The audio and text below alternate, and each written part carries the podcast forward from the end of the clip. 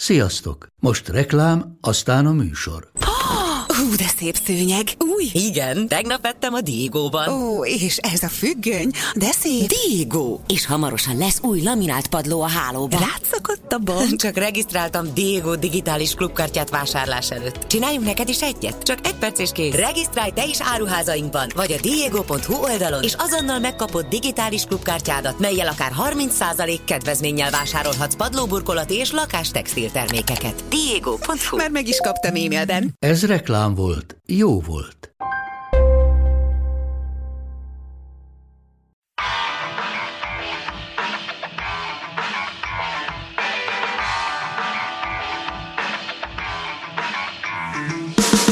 Túl sok mindenre vagy kíváncsi?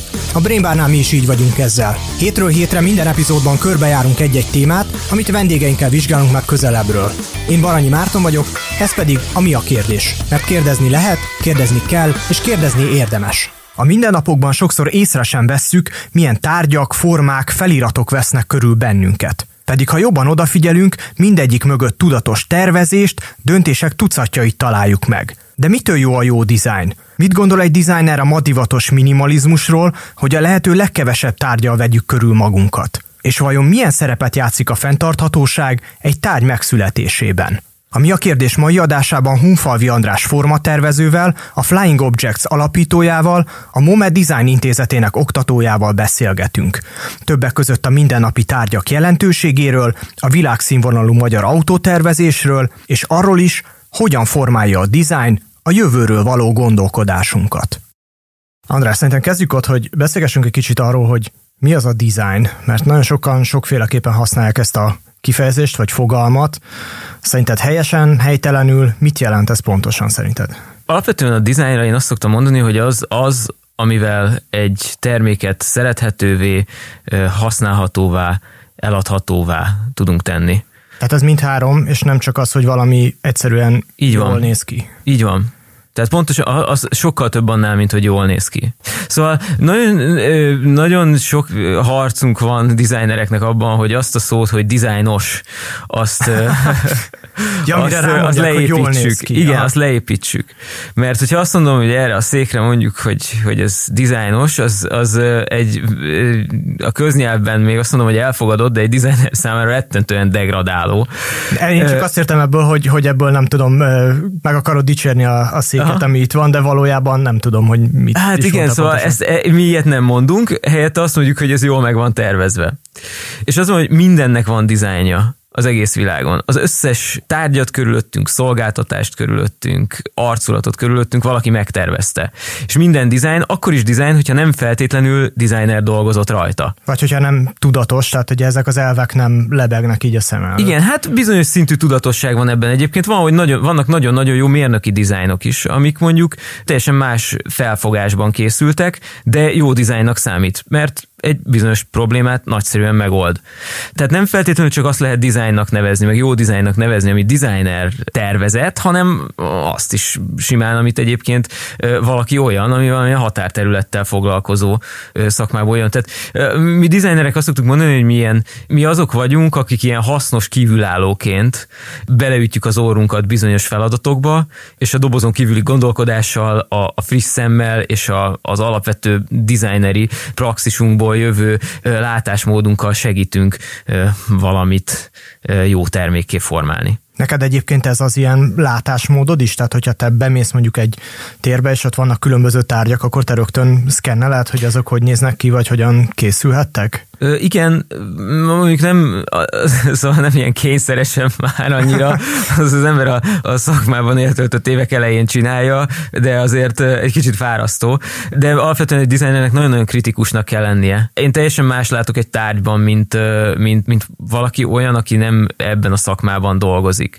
De hát ez teljesen normális. Egyszerűen az ember jobban mögé lát, és sok minden olyasmit is próbál rajta tudatosan értelmezni, amit valójában én, ha tervezek valamit designerként, nem szeretném, hogy bárki tudatosan elkezdjen elemezni, értelmezni, azt, azt szeretném, hogy ő ezt élvezze, és mondjuk ebbe a székbe beleszeressen, és vegye meg, vigye haza, és legyen a nappaliának a része.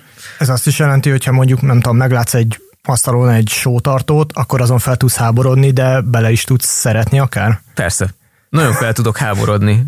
Rosszul, rossz minőségű, rosszul megtervezett, nem ergonomikus funkcióját nem betöltő, esztétikai problémás tárgyakon. Persze, de hát ez azért túllép az ember.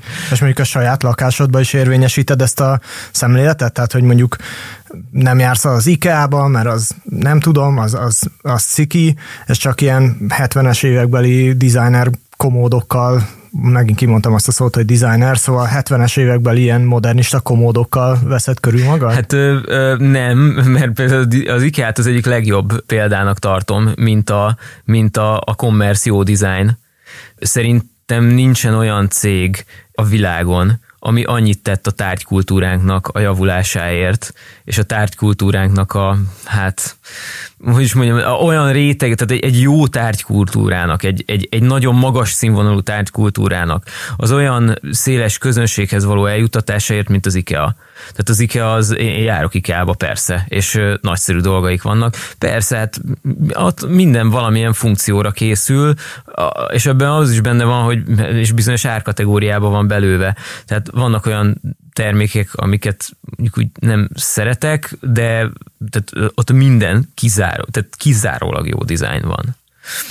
Még a, még a, a, a kígyós fejű ö, cipőkanál is, amin egyébként azért úgy ki lehet akadni, de az is csodálatosan jó dizájn. Tökéletesen betülti a funkcióját, és kedves. És ez, ez elég.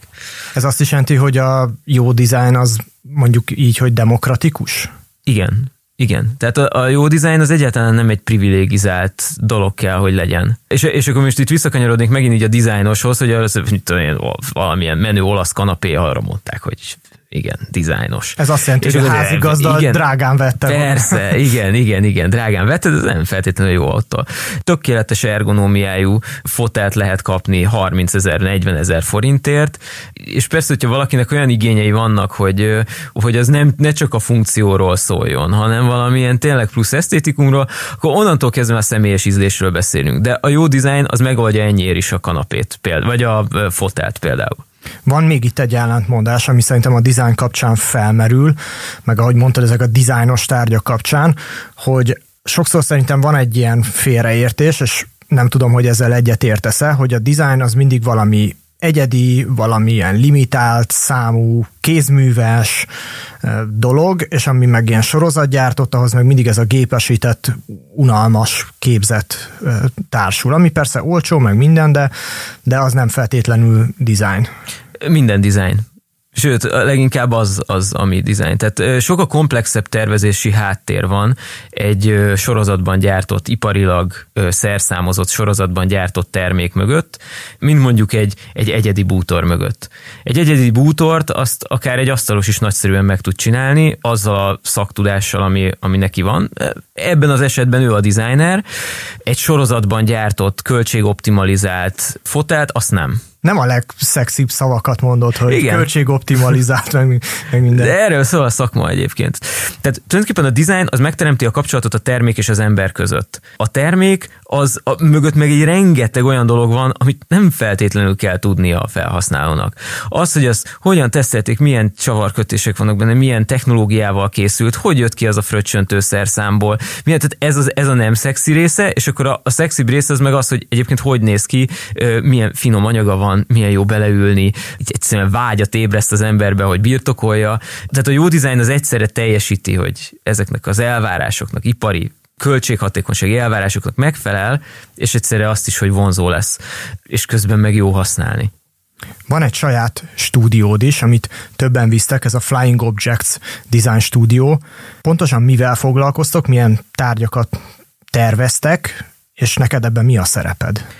A Flying Objects az egy, mi úgy mondjuk, hogy egy ilyen integrált design stúdió, ez alapvetően formatervezéssel, grafikai arculattervezéssel, ez nagyon sokszor egyébként kapcsolódik, és ezeknek a határterületeivel plusz a digitális dizájnnal foglalkozunk. A mhm. fősodor az a formatervezés és a branding, tehát ez a kettő talán, amiből a legtöbb ö, munkát vállaljuk, és ezt a céget ezt 2013-ban alapítottuk Laufer Ferivel, nagyon hamar utána csatlakozott hozzánk Patkós Luca, aki tervezőgrafikus, ő volt az, aki hozta tulajdonképpen a céghez a, a vizuális kommunikációt. Talán a leg fontosabb az, hogy nálunk az innováció tartalom a lényeg. Mi akkor szeretünk egy projektet, és akkor szeretünk igazán foglalkozni egy munkával, amikor abban van valami olyan technológia, van valami olyan, egy új anyag, egy új ö, ö, olyan novum, amit a design az, az nagyszerűen ki tud domborítani, és Ez nagyszerűen ki tud használni. Ez azt is jelenti, hogy mindig olyasmivel foglalkoztok, amiből tanulni is szeretnétek. Hát ezt szeretjük természetesen. Igen. Van az a probléma felvetés is például, hogyha, tehát van olyan, hogy, hogy úgy érkezik meg hozzánk valaki, egy megrendelő, hogy tulajdonképpen ő egy, egy teljesen bejáratott piacra szeretne valamit bevinni, uh-huh. akkor, pedig, akkor pedig az a kihívásban, és akkor ott van az innováció, hogy oké, okay, rendben, akkor mit tudunk a jó dizájn eszközeivel egy mondjuk azt, hogy széken javítani. Amiből egyébként annyi van, hogy tehát igazából nem, nem biztos, hogy szükség lenne egy újabbra, de elképzelhető, hogyha jobbat csinálunk, akkor, akkor, akkor valóban szükség van rá. Amikor körülnéztem a honlapotokon, akkor hát nem csak sok minden, de nagyon különböző alakokat, formákat, meg különböző megoldásokat találtam, tehát terveztetek cipőt, meg boros üveg címkét is. Neked mi volt a legemlékezetesebb? Először is azt kérdezem, és mi köti össze ezeket a dolgokat szerinted, a, ezeket a nagyon különféle dolgokat? Talán az összehajtható talicskánkat emelném ki, ami egy nagyszerű csapatmunka volt. Tényleg ezen, ezen egy éves fejlesztési folyamat. Egy évig fejlesztettetek egy talicskát. Igen, de hát ez nem mindig olyan intenzív, hogy akkor ott skiccelünk, meg modellezünk, meg ilyenek, hanem ez, tudom én, átmegy az anyag a mérnököknek, visszajön bizonyos változtatásokat el kell még rajta végezni, reszelgetni, próbálgatni, tesztelni, és akkor utána elkészül egy, egy produktum. Tehát ez igazából nincs olyan, hogyha, tehát hogyha valaki mondjuk bejön hozzánk, hogy van egy technológiája, kupac elektronika, ezt eladhatóvá, szerethetővé és használhatóvá kellene tenni, kellene egy formaterv neki, akkor azzal azért úgy kell számolni, hogy nem lesz abból a termékből piacképes dolog egy éven belül. Ez hosszadalmas folyamat, és ez az, amivel egyébként nagyon sokan nincsenek tisztában, hogy a, hogy a, hogy a design az egy, az már a fejlesztés elejétől része kell, hogy legyen a projektnek, és nem, nem egy ilyen utolsó simítás, tehát nem az, hogy a végén, ú, basszus, nincsen. Tegyünk rá Igen, kaszt. tegyünk rá, igen. Tehát, hogy valami burkolatot tegyünk rá, mert nem néz ki sehogy. A design az nem csak ebből áll, hanem az abból is, hogy mondjuk tudom, hogy nyúlok hozzá, hol érintem meg a kijelzőjét, hol uh, hova kerülnek a bekapcsoló gombok, mit csinál, milyen funkciót lát el a termék, ez is a, a, a, a része. Tehát, Meg az a rengeteg ilyen prototípus, nem, amit előállítotok, és aztán a végén nem használtok, mert kiderül róla, hogy nem Persze. feltétlenül jó, csak Persze. tanultok belőle. Persze. Na mindegy, úgyhogy most elkanyarodtunk egy picit. A talicska. De igen. például a talicska a számomra egy nagyon, e, nagyon emlékezetes dolog volt, mert tényleg az úgy volt, hogy rengeteget próbálkoztunk, variáltunk rajta, hogy hogy lehet azt tökéletesen összehajtogatni. Na de várjál, te igen? úgy kezdődött ez a dolog, hogy nektek van egy stúdiótok, csörög a telefon, vagy bejön egy e-mail, hogy tervezetek nekem egy talicskát. Így van. Igen, tehát mi megrendelésekre dolgozunk. Hozzánk olyan ö, megkeresések futnak be, ahol valamilyen problémát meg kell oldani. Ez esetben egy, egy osztrák ügyfelünknek, akivel már korábban is volt kapcsolatunk és dolgoztunk, egy olyan projektje indult akkor, hogy szeretné megoldani azt a problémát, hogy egy taliska az egy köbméter helyet foglal el egy tárolóban csináljunk ebből. Hát egy talicska az egy, gondolom ezért is volt nektek érdekes, hogy egy talicska az talicska, tehát Igen. hogyha ezt a szót kimondom, akkor a hallgatók fejében is megjelenik egy ugyanolyan talicska, egy, e- mint az e- ezredik, vagy nem tudom. Igen, igen, igen. Ezt, ezt nem feltétlenül kell újraértelmezni, de mondjuk azt, hogy, hogy, hogy ezt egy, egy teljesen laposra összehajtható valamivé tesszük, amit utána be lehet dobni a csomagtartóba, vagy föl Tehát lehet ez egy tenni. összehajtható talicska. Így van, igen, igen. És ezzel egyébként utána ezzel nagyon, tehát ez, ez elég szép sikereket ért el.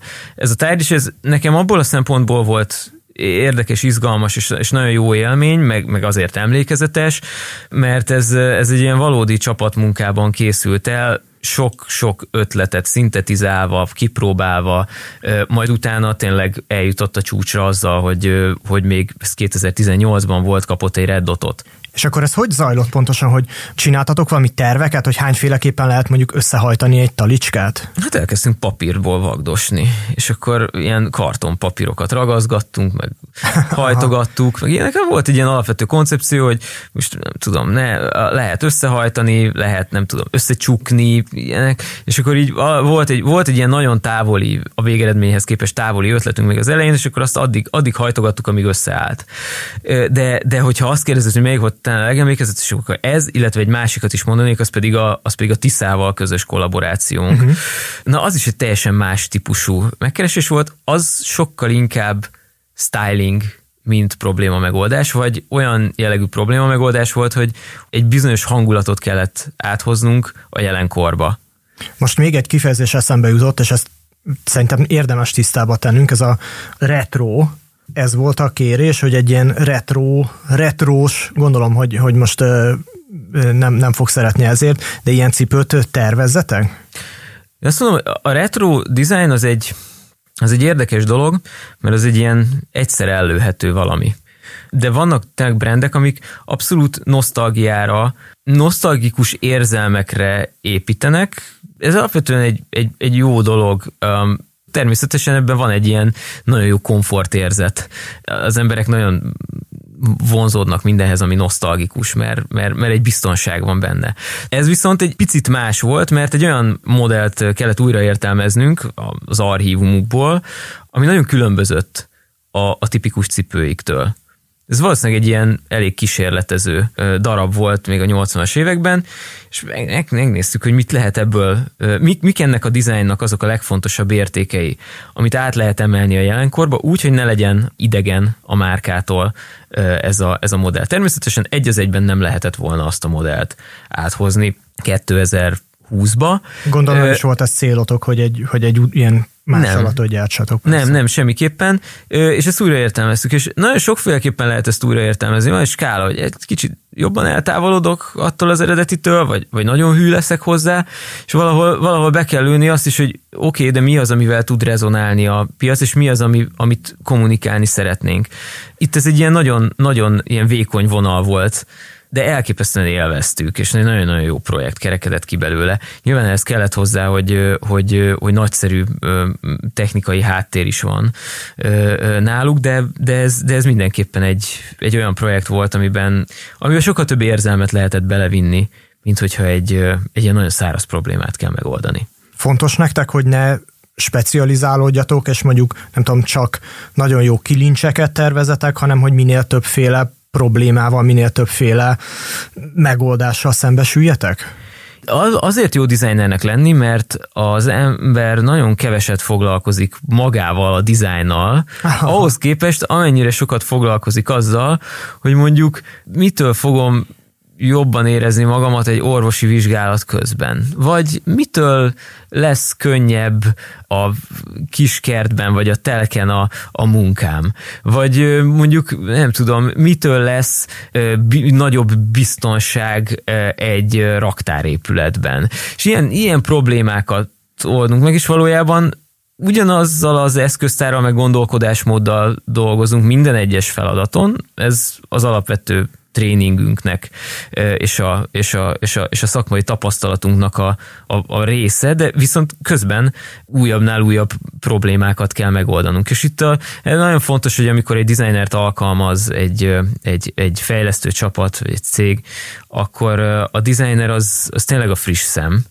és a designer az, akinek nem kell mindent tudnia azonnal a dologról, hanem fel kell térképeznie azt, ami számára fontos, meg ami az termék számára fontos, és ezeknek az információknak a szintetizálásából, plusz az esztétikai érzékből, plusz a, a, a designernek a saját meggyőződésével, tehát a saját hitvallásából kialakul valami. Terveztetek egy ilyen szkennert is, ami azt vizsgálja, hogy mennyire jól van megmosva a kezünk, azt hiszem. Igen, ez volt, e, e, tulajdonképpen ők voltak az első megrendelőink a Handinscan, ez egy nagyszerű, sikeres startup, hát akkor startup voltak, hát most csak már azért ők a, is. Csak mit ezt a gondolkodásmódra példa jutott Igen. eszembe. Nekik volt egy technológiájuk, amivel be tudták szkennelni kézmosás után az ember kezét, és meg tudta mondani ez a technológia, hogy mennyire sikerült megmosni a kezünket. Egy UV-reagens tisztítószerrel mossuk meg a kezünket, utána betesszük ebbe a szkennerbe, ezt kamerákkal analizálja a felszínét a, a, a, a, a kezünknek mindkét oldalról, és akkor utána megmondja, hogy milyen alapossággal sikerült megmosnunk. És ennek elég nagy relevanciája volt akkor is, most is igazából ez egy nagyon jó felvetés volt, és nagyszerű technológiájuk volt rá. De gondolom, ez egy orvosi használatú dolog. Igen, akkor, igen, nem? elsősorban kórházakban használják. És hát mi ehhez adtuk a dizájnt. Volt némi ráhatásunk természetesen a technológiai fejlesztésre is, de, de ott a gyeplő egyértelműen a mérnök csapatnak a kezében volt, de természetesen, hogyha a designernek vannak ötletei vagy felvetései, akkor egy jó, a jó kommunikációval ez, ez, ez akár simán be is, be is kell, hogy épüljön a, a, a mérnöki tervezésbe. Tehát ez egy ilyen nagyon jó, tulajdonképpen azt hiszem, hogy az, tényleg az első megrendelőink voltak, és 2015-ben ezzel nyertük az első Red Dot awardunkat, tehát ez egy elég jól elsült projekt volt, és hát azóta is sikeres a termék, és, és látjuk. Most ezt csak így bedobtad, hogy nyertetek egy Red Dot awardot, de ez a, talán az a szakmának az egyik csúcsa, nem? Azt hiszem, hogy ezt ilyen design Oscarként, vagy miként emlegetik. Igen, emlegetik így. Hát én annyit mondanak, hogy ez a leg, az egyik legmagasabb rangú design díj ennek is többféle kategóriája van, van koncept kategóriája, van produkt kategóriája, ugye a konceptnél ott még nem piacra került termékek versenyeznek, a produkt kategóriában már sorozatgyártásban lévő termékek, valamint van egy, van egy vizuális kommunikáció kategóriája is, ahol, ami, ami szintén egy másik terület. Egyébként, hogyha bemegy az ember egy, egy elektronikai szaküzletbe, és elkezdi nézegetni a dobozokat, hát szerintem nem, a harmadik dobozon már fog találni egy, egy Red Dot logót, vagy egy, vagy egy IF logót, az, a, az az International Forum, az egy másik nagyon hasonló, nagyon magas rangú design díj, mert ezekre a cégek büszkék, és ez annyit biztos, hogy ez egy badge, ami az biztosítja, hogy ennek a terméknek a dizájnja az világszínvonalú, és ez egészen biztos, hogy azzal itt nincs gond. Ti milyen kategóriában nyertétek ezt meg? Mi Red Dotot koncept kategóriában nyertünk, aztán IF Design Awardot azt nyertünk produkt kategóriában is. Azért a természetéből fakad azoknak a projekteknek, amikkel dolgozunk, hogy, hogy az azért idő, amíg eljut a, a, a sorozatgyártásig. Startupoknál ez jó pár évet is igénybe vehet, és hát a Red Dotnak van kifejezetten olyan kategóriája, ami egy ilyen koncept, de ready to launch kategória, tehát lényegében olyan csoport, a, a, a Red Dot koncept jelentkezőin belül ez, ami már majdnem, tehát már gyakorlatilag termékként értékelik, viszont még nem kell, hogy mutassuk, hogy tessék, itt van a legyártott X darab szám már. Mivel foglalkoztok épp most, milyen problémákon dolgoztok? Hát az a, az a gond, hogy mi ezekről nem nagyon beszélhetünk addig, amíg a projekt nincs kész. Tehát ez egy kicsit szomorú, hogy egy designer, amikor, amikor elkezd dolgozni egy projekten, akkor azt mondjuk, nem tudom, másfél-két év múlva publikálhatja sokszor mert egyszerűen addigra jut el abba a fázisba, hogy, hogy oké, okay, ez már termék, és akkor mehet ki a Probléma piacra. szinten sem. Problém, de e, igen, de edzés támogató eszközökkel foglalkoztunk, ez nagyon hmm. érdekesen csapatsportokhoz való edzés támogatás. Dolgoztunk a, a, az utóbbi időben különféle robotokon, olyan robotokon, amik, amik ugye a hétköznapi életünket könnyítik meg, de olyanokon is, amik mondjuk felszolgálás segítenek. Úgyhogy izgalmas, izgalmas projektek voltak, de olyan is, azt is fontos megemlítenem, hogy mellette pedig nagyon sok a, az arculat és csomagolási projektünk, ami sok esetben összefügg a, a, a, termékkel. a termékkel, igen, de egyébként van, hogy ö, nem csak erről szól a dolog. Tehát itt ö, teljesen vegyes ö, hotelektől kistérségi ö, arculatokig nagyon sok mindent csináltunk így az utóbbi időben. De nem sokára egyébként most már ö, publikálni fogunk megint egy nagy adagot, mert soha nincsen igazából arra elég kapacitásunk, hogy, hogy az ilyen elmúlt években nyilvánossá vált projekteket, azokat rendesen össze, összekészítsük, közzé tegyük, publikáljuk, de most hamarosan majd megújul a weboldalunk, és akkor azon nagyon sok új anyag lesz, amik most itt tényleg a, a, az elmúlt pár évben készültek. Van egy ilyen trend mostanában, és nagyon kíváncsi vagyok, hogy mit gondolsz erről, ami a minimalizmus, meg kicsit arról is van szó talán, hogy, hogy, ne, hogy ne csak az, hogy, hogy kevesebb tárgyunk legyen, és kidobjuk azt, ami már nem kell, vagy ami a Mari Kondo szerint, ugye, aki ennek a, ennek a nem, nem is tudom mi ennek a fő, fő szószólója, hogy ami a, azokat a tárgyakat, amik nem nőttek a szívedhez, azokat inkább, inkább dobd is ki, vagy aztán, ha egyet tovább megyünk, akkor ne is vedd meg. Ez a te munkádat például hogyan érinti, vagy érinti-e egyáltalán? Formatervezőnek lenni ez egy ilyen folyamatos vívódás, mert nagyon sokszor azt érezzük, hogy nincs tárgyakra szükség. Ha megnézzük, hogy az elmúlt 15 évben mennyit változott a világ az okostelefonoknak az elterjedésével, hát tulajdonképpen e, rengeteg sok tárgyat, rengeteg sok olyan dolgot váltott ki, aminek korábban külön-külön szüksége volt terméktervre, meg egy külön dedikált funkciótervre. Tehát ez afele megy a világ, hogy egyre univerzálisabb dolgok oldják meg a, a feladatokat az ember körül, és amire lehet nem is kell külön tárgyat gyártani. Nyilván az embernek akkor a legkisebb a carbon footprintje, hogyha nem csinál semmit.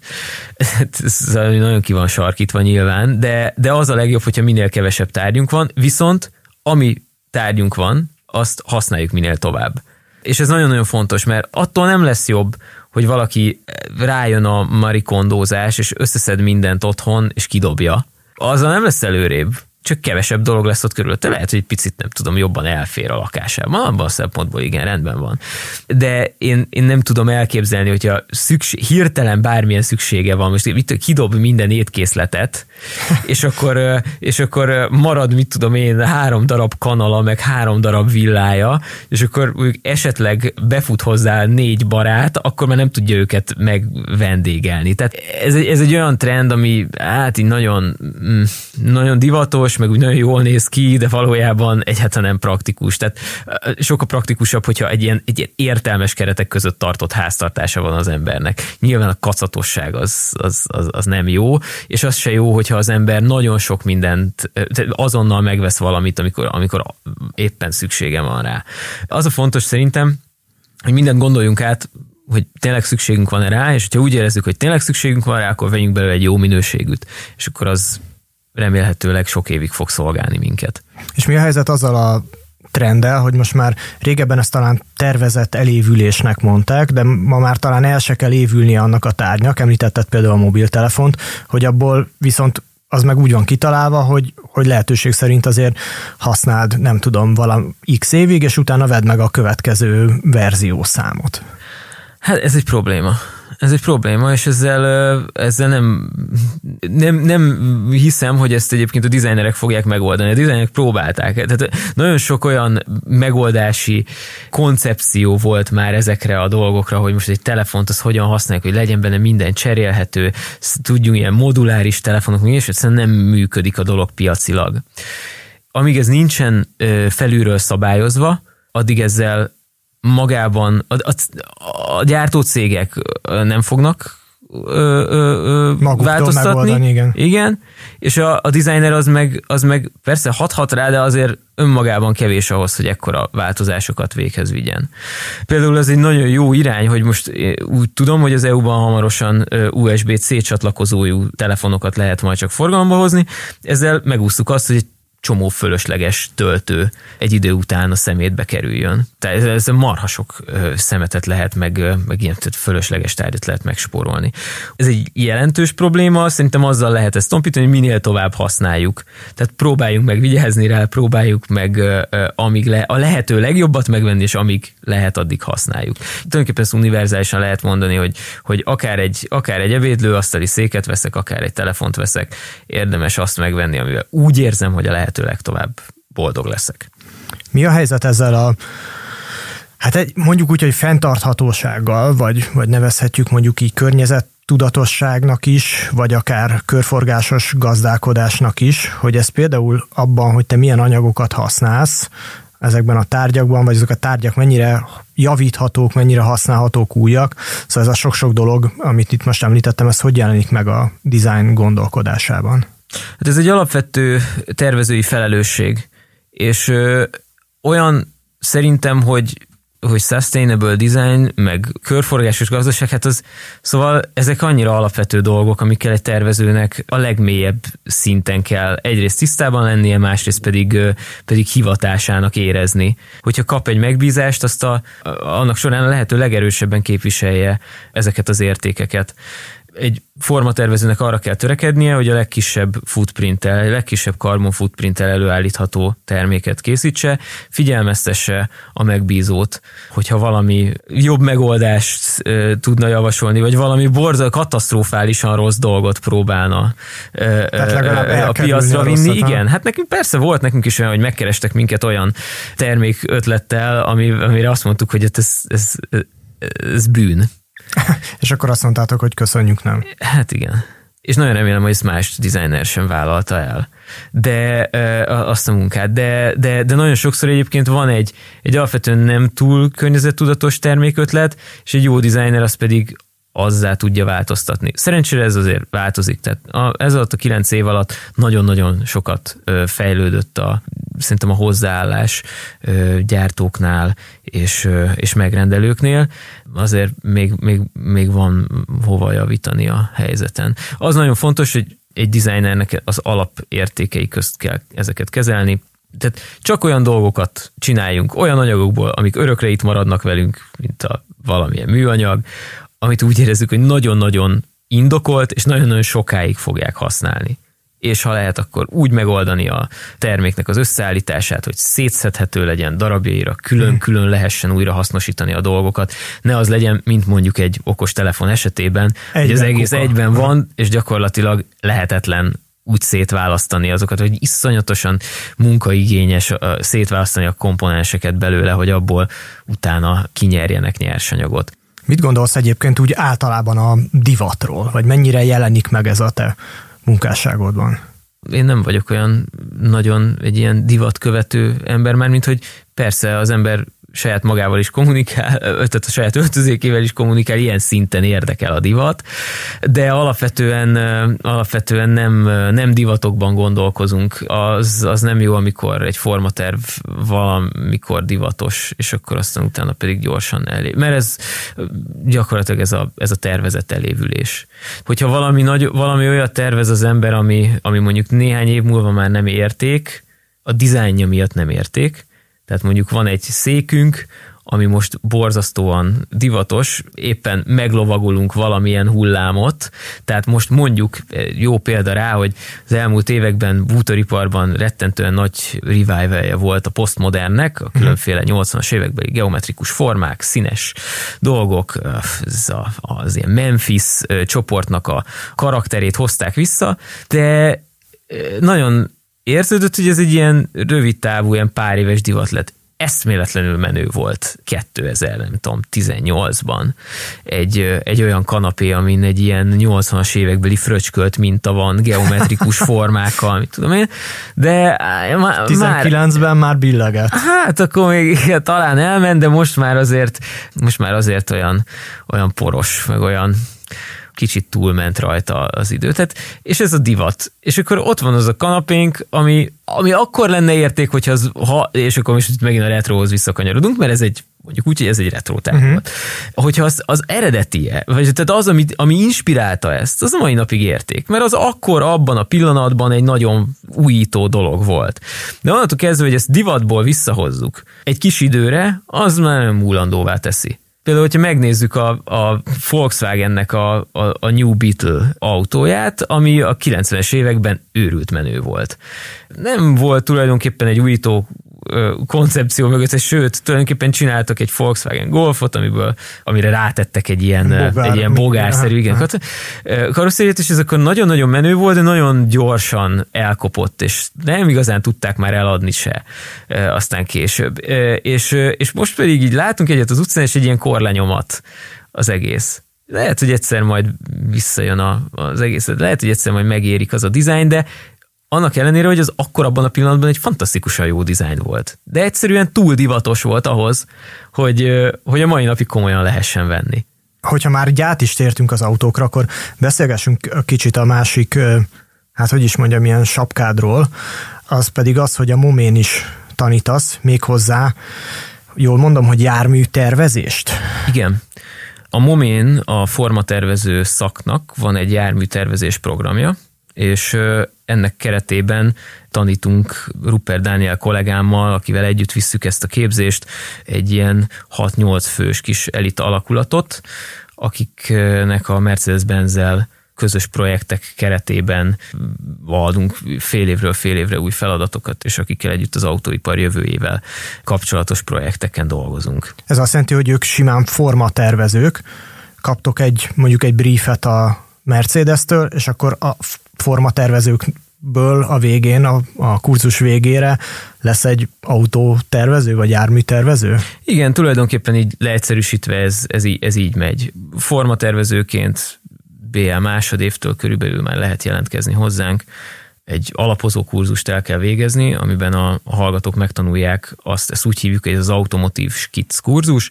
Ennek a kurzusnak a keretében a hallgatók elsajátítják azt az alapvető kommunikáció, vizuális kommunikációs nyelvet, amivel az autóiparban, az autodesignban megértik, be, megértik egymást egymás, az emberek. Igen. Aha. Ezek biztos mindenki látott már ilyen nagyon suhanó autós kicceket. Kicsit olyan, mintha karikatúra lenne, tehát egy kicsit nagyobbak a kerekek, kicsit laposabb a, a, az autó, nem tudom, jobban terpeszt. Ezek mind-mind olyan, olyan trükkök, amiket, amikkel... Ezt a dinamizmus jobb... lehet sugalni. Igen, és sokkal többet elmond egy ilyen skic, mint hogyha mondjuk e, egy fotót látnánk az autóról, vagy mondjuk tényleg úgy lerajzol gondolnánk, hogy amilyen lesz. Aha. Sokkal több érzelem van benne. Ez egy nagyon fontos dolog, hogy, a, hogy az autótervezés ez egy ilyen nagyon érzelmes műfaj. Az autó ez egy dinamikus tárgy, annak, annak mozgás közben is jól kell kinéznie, ez méletlenül komplex dolog, de közben meg nagyon erősen kommunikál is. Tehát az, hogy, hogy milyen autóban ülünk, az lényegében az avatarunk, az, az olyan, mint hogy mit, milyen órát hordunk, vagy milyen ruhát hordunk. Tehát még az is kommunikál vele, aki azt mondja, hogy őt, őt nem érdekli, hogy milyen autóban ül, mert az meg azt kommunikálja, hogy ő egyébként hogy nem egyáltalán érdekli. nem érdekli ez. Lehet, hogy az én vagyok egyébként. Igen, és ez egy teljesen jó, jó dolog, de az is egyfajta kommunikáció. Aztán persze van, aki pedig valamit kompenzál vele, valaki, mit tudom én, azt akarja mutatni, hogy ő nagyszerű családapa, de hogy ezek általában azért az embereknek az ilyen az avatárjai lényegében, akik benne ülnek. Nem látom az embert benne nagyon, amikor megy, elmegy mellettem egy autó, de, de, de valamit gondolok akár, róla. Tehát van, van egy sztereotípia az embernek a fejében, és ez egy, ez egy, ez egy, szerintem ez egy izgalmas dolog, és emiatt az autók körül így elég sok érzelem van, illetve nem hiszem, hogy valaha hatalmas felháborodás lett volna abból, hogy a Gorenje milyen hűtőt adott ki éppen, vagy épp milyen konyhai mixer kerül az asztalra, de abból, hogy most milyen autót vegyünk, abból azért elég komoly viták tudnak kerekedni, vagy, vagy ez, ez, ez néha, néha már hitvita, ami persze összekötődik azzal, hogy mit képvisel az a brand, de hogy de formáról is most az elmúlt hetekben a, például pont a BMW 7-es borzolta a kedélyeket, aminek... Avasd be minket, én nem ismerem ezt a... Ezt a, hát ezt a minden vitát. megváltozott, egy ilyen elég, elég vad és elég megosztó dizájnt kapott az új 7-es BMW, ezt mindenkire rábízom, hogy döntse el, hogy tetszik vagy nem tetszik, nagyon érdekes róla beszélgetni, de hát olyan egymásnak feszülések vannak komment szekciókban, ilyen még, még, még kifejezetten nem, nem csak egy autós újságnál, de szakmai mint hogy designer szakmai oldalakon is, hogy, hogy tényleg öröm olvasni. És sokkal több érzelmet vált ki. Holott, hát lássuk be, hogy nem sokan fogunk 50 milliós BMW-t venni. De ez neked egyébként akkor öröm, nem? Tehát az azt jelenti, hogy, hogy meg hát nyilván ezt az autógyár is tudja, hogy egy ilyen provokatív termékkel fog előállni. Persze, persze, persze. És hát ez is, ezek is mind döntések. Minden döntés mögött dizájnban egy ilyen szintű cég, mint egy autógyárnál nagyon tudatos döntések vannak. És, és, és tudatos pozicionálás. Tehát mindenki próbálja megtalálni a helyét, mindenki próbálja megtalálni a megfelelő vásárlóközönségét, és van, aki meg mondjuk feszegeti a határokat. Na mindegy, szóval ez egy izgalmas dolog, és autókról tényleg nagyon komoly viták ö, ö, ö, vannak, míg egy olyan tárgyról, ami felé különösebb érzelmeket nem táplálunk, azért nincsenek Például mondjuk- a sószóró, ami viszont meg neked egy ilyen különleges Ja, dolog. igen, igen, igen, igen. De hát arról nem vitázunk. Az most az olyan, hogy szerintem a normális embereknek teljesen mindegy, hogy milyen sószórójuk van. Anélkül, hogy most beiratkoznánk hozzád erre a kurzusra, elmeséled nekünk, hogy hogyan kell autót tervezni? Uh-huh, igen, hát ö, ezt most is így nagyon, nagyon dióhéjban. Tehát mondjuk, hogy valaki, aki kitalálja, hogy szeretne autótervezéssel foglalkozni, vagy bármilyen jármű tervezéssel egyébként, tehát most ez nyílik, és ez, ez, ez sokkal inkább lesz mobilitás tervezés, mint hogy konkrétan autótervezés. Igazából az első lépcsője az, hogy tájékozódjon, jöjjön a momén a formatervező szakra felvételizni, kerüljön be, és szabad idejében kezdjen el autókat skiccelni, nézegetni, olyan videókat nézni, ahol tervezők beszélnek, ahol, ahol látják, hogy mi zajlik egy stúdióban, nagyjából így kerüljenek képbe, jöjjenek el a, az automotív skic kurzusunkra. Ha ezt elvégezték, akkor megvárjuk a portfóliókat, amiket végignézünk és eldöntjük, hogy, hogy ez a hallgató az van-e már azon a szinten, hogy, hogy a Mercedes-es csoportba bekerüljön, vagy mondjuk még, kell egy fél év gyakorlat, és akkor, hogyha ha minden jól megy, akkor bekerül ebbe a csoportba. Ez tényleg egy ilyen kis elit alakulat, itt ilyen 6-8-an vagyunk, és minden fél évben a, a Mercedes-Benz egy új feladatot ír ki ami valamilyen olyan témában van, ami őket ö, kifejezetten érdekli, de egyébként a hallgatóknak is releváns és, és érdekes. Mi nem a következő C-osztályon dolgozunk, hanem mi a 2040-es, 50-es valamilyen járművön dolgozunk. Tehát ez egy ilyen jövő labor is. Igen, igen, igen, igen. Tehát ez tele van konceptuális és spekulatív elemekkel, igazából sokszor történetmeséléssel is, mert valójában nekünk azt kell vizionálnunk, hogy mi lesz a kettővel következő lépés. Akár az autóiparban, akár úgy univerzálisan a mobilitásban. De hát... akkor ez nem csak az autókról szól, hanem az is, hogy az autók ugye nyilván egy nagyobb társadalmi, gazdasági, politikai közegben léteznek, tehát arról is szól, hogy mi lesz az autókkal, lesznek egyáltalán autók. Igen, mondjuk 20 év persze, persze. Ez nagyon-nagyon fontos. És ö, arról is vitatkoznunk kell, és arról is kell, hogy legyen egy jövőképünk, hogy egyáltalán mondjuk lesz-e szükség autókra abban az értelemben, ahogy most tekintünk egy autóra. Elképzelhető, hogy, hogy erre az a válasz, hogy nem. És ez is egy vízió, ezt is fel lehet építeni, és ez is ebben is van, van mondjuk igazság. Itt sokkal, sokkal nyitottabban kell ehhez hozzáállni annál, mint hogy mi autókat akarunk tervezni. Persze nagyon vonzó dolog, az nagyon jó így, így csukló gyakorlatnak ö, skiccelgetni autókat, de igazából itt sokkal izgalmasabb az, hogyha, hogyha megnézzük, hogy mi a jövő. És a hallgatóknak pontosan ez az, amiben a, amiben a legnagyobb szerepük van, hogy ők, ők frissek, ők tudnak inspirálni, és én, én tudom jól, hogy egyébként a, a, a Mercedes-es kollégákat is inspirálják ők ezekkel a munkáikkal, mert hogy ezeknek a projekteknek a során a Mercedesnek a vezető tervezői konzultálnak a hallgatókkal. Tehát egészen konkrétan a, a Head of Exterior Design Robert Lesnick, ő mondjuk körülbelül másfél havonta néz rá a hallgatói munkákra és ad visszajelzést, de Thomas Zelce, ő egy is vezető designer, design menedzsere a Mercedesnek, ő tulajdonképpen két heti rendszerességgel konzultál online a, Gondolom, a ez nem semmi egy Igen. ilyen, egy ilyen embernek a napi, vagy heti rendjébe bekerülni. Hát ők, én tudom nagyon jól, milyen, milyen mennyiségű munkával kell egy, egy ilyen cégnél egy, egy csoportvezető vagy, vagy menedzser, designernek elbánnia. Nagyon drágák ezek az órák, amiket eltöltenek velünk, és ezt... Tulajdonképpen és ez- konzultációként konzultációként, megkapjátok, igen.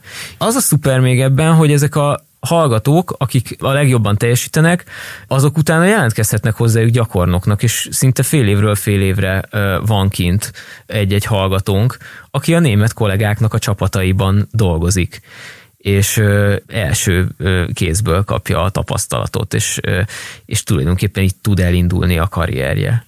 De akkor tulajdonképpen ez egy belépő az autodesign világába, hogyha azt mondom, hogy én a Mercedesnél voltam gyakornok, vagy akár ott is. Lényegében igen, igen. Az azért nagyon ritka, hogy, hogy valaki elmegy gyakornoknak, és rögtön oda felveszik, tehát ez azért általában nem így megy, pláne nem az autóiparnak a jelenlegi helyzetében, amikor azért nagyon óvatosan bővülnek a csapatok, ha bővülnek egyáltalán, de ez egy nagyon jó első lépcső, és nagyon jól néz ki a portfólióban, és hogyha valaki egyszer már volt gyakorlaton, akkor már nem fog tőle félni, akkor már beadja a következő három helyre helyre is, és aztán utána elmegy gyakornoknak az Audihoz, aztán elmegy a Volvohoz, aztán egyszer csak valahova felveszik. Tehát annak idején én is ugyanebben a programban végeztem, én, nekem is nagyon sokat számított az, hogy, hogy kikerültem ö, ö, gyakorlatra. Tudsz mondani esetleg olyan diákokat, akik elvégezték ezt a kurzust, és már, már felfelé ível a pályájuk, vagy már akár? Ó, persze. Csak az én évfolyamomból Dániel Tünde egy nagyon jó példa, aki az Audinál uh, designer, ott van a ö, Takács Árpád, aki az AMG-nek a csapatát, szintén évfolyamtársam volt, az AMG-nek a csapatát erősíti. Filcer Balázs, ő egy talán 5-6 évvel ezelőtt végzett, ő egy fiatalabb generáció nálunk egy, egy picivel, ő is a Mercedes-Benznél dolgozik designerként, és hát ott van Német Gábor, aki a, talán az első generációja volt a MOM és MOME Mercedes együttműködés hallgatóinak, és nagyon sokáig a Mercedesnek volt tervezője, egyébként vele együtt zajlottak a konzultációk hosszú éveken keresztül. Ő egy szuper jó példakép a hallgatóknak, mert pontosan ugyanazt csinálta itt az egyetemen, mint azok a hallgatók, akik most csinálják, és közben tőle tanultak sok éven keresztül. De tényleg nagyon, nagyon jó pozíciókban vannak, nagyon-nagyon jó dizájnerek, akik a, akik a moméról kerültek ki. De ez azt is jelenti, hogy akkor Magyarország titokban egy ilyen autótervező nagyhatalommá kezd válni? Hát ezt, ezt talán túlzás lenne állítani, mert nagyon sok, egyébként Közép-Európában nagyon sok más országból is nagyon jó tervezők kerülnek ki, de, de igen, tehát va, va, releváns, meg látható. Látható az impaktja. Tehát azért az ember mondjuk, tudom, három sarkot sétál az utcán, jó eséllyel fut bele egy olyan autóba, amin valamilyen kezenyoma. Hát Aha. nem, nem is feltétlenül, ez azért mindig csapatmunka egy autónak a tervezés, de mondjuk, de mondjuk valakinek a kezenyoma rajta van, aki hát akár itt végzett a momén. Akkor kicsit visszatérünk oda, amiről az elején beszélgettünk, hogy nem biztos, hogy látható a forma tervező a, a forma mögött, de akkor ezek szerint ezt is sejtenünk kell, hogy, hogy, hogy itt az autók mögött magyar tervezőket is igen, talán. igen, de ezek mind, mindig, mindig csapatmunkák. Tehát nagyon a, a designereknél, tehát szerintem az ilyen sztár designerek kora az, az lejárt, vagy legalábbis átalakult. Tehát sokkal inkább abban kell gondolkodni, hogy, hogy jó dizájn csapatok raknak össze jó termékeket. És ez például az autóiparban különösen számít és látható. De azt is jelenti, hogy máshogy kell gondolkodni, nem? Tehát, hogy máshogy, másféle készségekkel kell felszerelkezni egy jó formatervezőnek akkor manapság. Igen, és egy formatervezőnek egyrészt azzal is tudnia kell együtt élni, hogy az ő, hogy ő rengeteg kritikát fog kapni. Arról szól ez az egész szakma. Hogy megpróbálják szétszedni, amit persze, csináltál. Persze, és ne, ez nem, ebben semmi rossz indulat nincsen.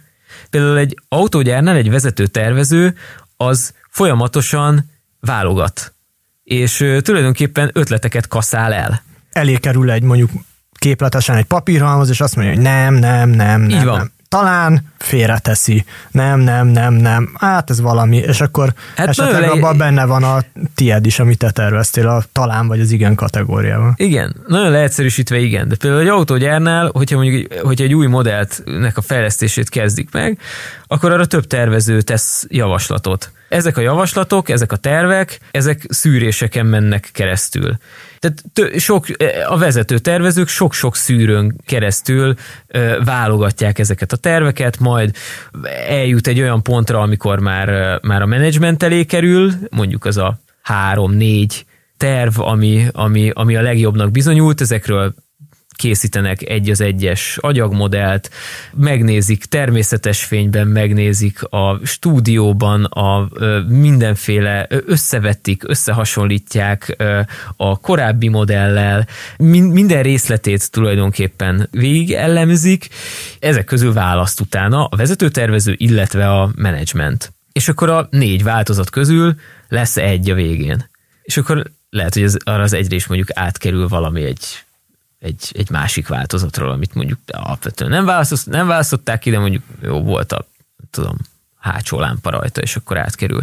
Tehát ez így működik, és egyébként ez kicsiben is nagyon hasonló. Tehát amikor egy designer dolgozik, nagyon sok ötlet jön, és ezekből az ötletekből szelektálni kell. De azt már magadnak vagy a csapatodnak kell megtenni. Akár. Magunknak, vagy mi úgy szoktuk, hogy együtt megnézzük a, a csapattal, és akkor ebből szelektálunk. De ugyanezt csináljuk a, a járműtervezés programban is a hallgatókkal is pontosan ilyen sok ötlet, nézzük, van benne lehetőség, van benne ráció, nem? És akkor ez, ez, ez, ez szépen végigfut. Említetted már a mobilitás design kifejezést, ez pontosan mit jelent, hogy igazából most már a, tehát hogy az autótervezésnek is egy ilyen tágabb kategóriában kell gondolkodnia, hogyha jól sejtem. Igen, nem biztos, hogy az autó, tehát nem, nem csak az autó a jövő, és igazából azon a lényeg, hogy minél több ember az hagyja otthon az autóját, vagy egyáltalán ne is vegyen autót, hanem oldja meg a mobilitását, vagy, vagy mondjuk shared mobility-vel, akár autó, akár roller, akár kis motor, ami nem az övé, viszont tökéletesen használható arra, hogy,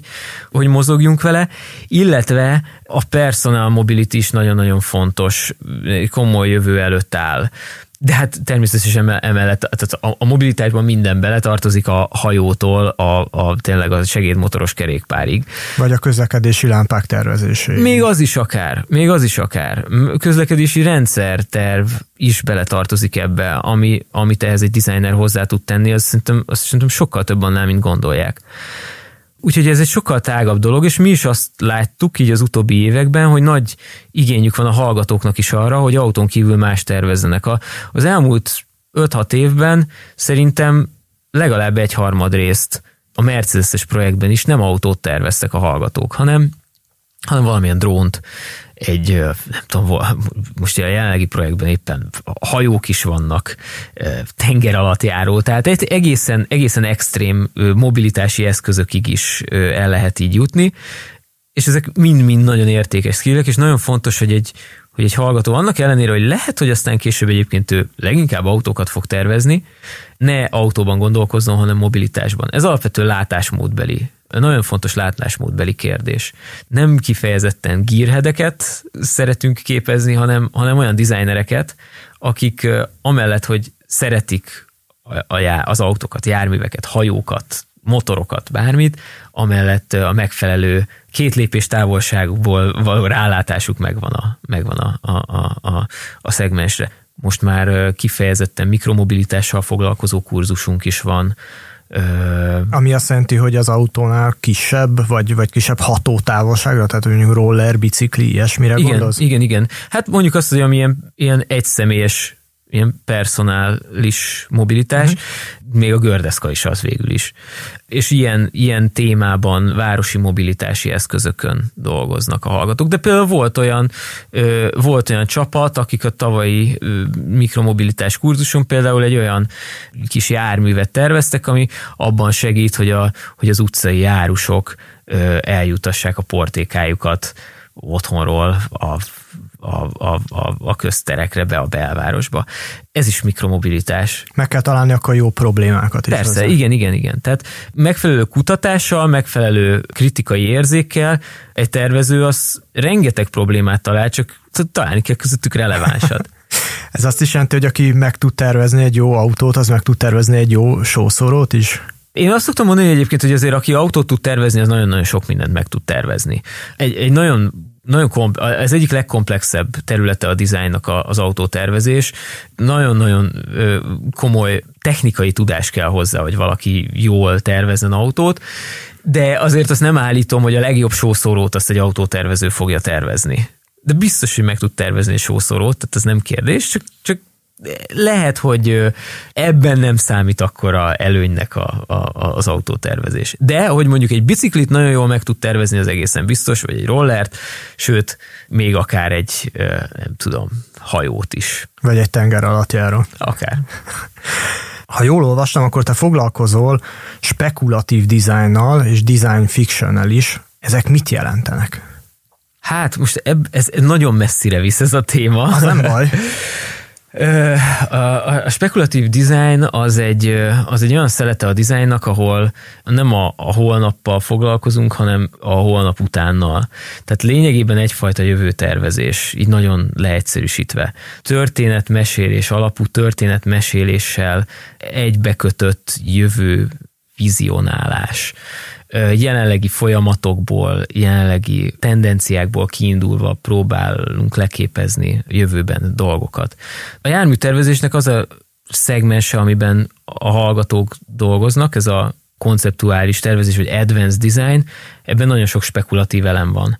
Tehát az, hogy mondjuk, ha az a feladatuk, hogy tervezzék meg a jövő humanitárius járművét. Volt egy ilyen feladat fél évvel ezelőtt, akkor nekik nem csak azzal kell foglalkozniuk, hogy jelenlegi problémák, tehát nem azzal kell foglalkozni, hogy jelenlegi problémákat milyen humanitárius járművekkel oldanak meg, mondjuk azt mondjuk, hogy 2070-re tervezzenek ilyet, akkor el kell képzelniük azt a világot, ami 2070-ben lesz. És ez egy, és a, nekik abba kell releváns megoldást adni, esetleg olyan problémákra, amik, amik még van nem is léteznek. Egyelőre nem nézünk szembe, de, de van már a fele mutató jel. Ez a, ez a fajta tervezői skill, hogy ő képes felépíteni egy történetet, és képes teljesen elrugaszkodva a, a jelenlegi világ problémáitól egy, egy teljesen új másik környezetben, egy, egy lényegében szinte sci környezetben tervezni, az egy nagyon komoly skill. És lehet, hogy nem ezt fogja egyébként a, a, a, a későbbi szakmai életében csinálni, de, de segít egy hallgatónak abban, hogy szabadabban gondolkozzon. Akkor a jó dizájn az mindig kicsit egy jövő tervezés is. Hát kicsit igen. A, a vízióknak nagyon fontos szerepük van. Ezekkel lehet hosszú távú stratégiákat eladni. Hosszú távú stratégiákat ezekkel lehet bemutatni. Ezt úgy kell képzelni, hogy szifinek a tárgyait terveznénk.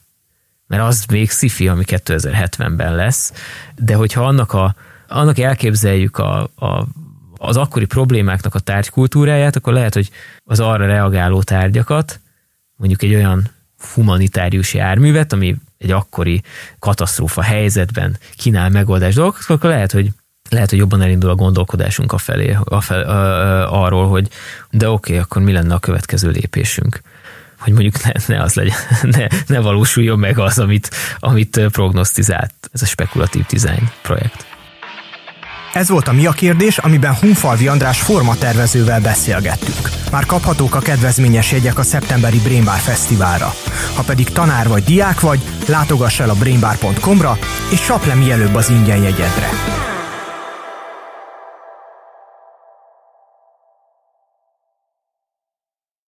Ha más podcastekre is kíváncsi vagy, hallgassd meg a Béton műsor ajánlóját. El tudod képzelni, hogy a podcastet, amit éppen most hallgattál, fél év múlva már a mesterséges intelligencia generálja? Mi sem. De ha érdekel, eljötte már a gépek lázadása. Hallgass bele az Embertelen podcastbe. Orsós Lajos vagyok, a műsor házigazdája. Egyelőre még élőben. Egyelőre. Fedezzük fel együtt, hogyan ismerkedik, randizik, mesél és vitatkozik Betty és Péter, két teljesen mesterséges intelligencia. Lajos, a podcast címét mond még egyszer, Léci. Oké. Okay. Embertelen podcast.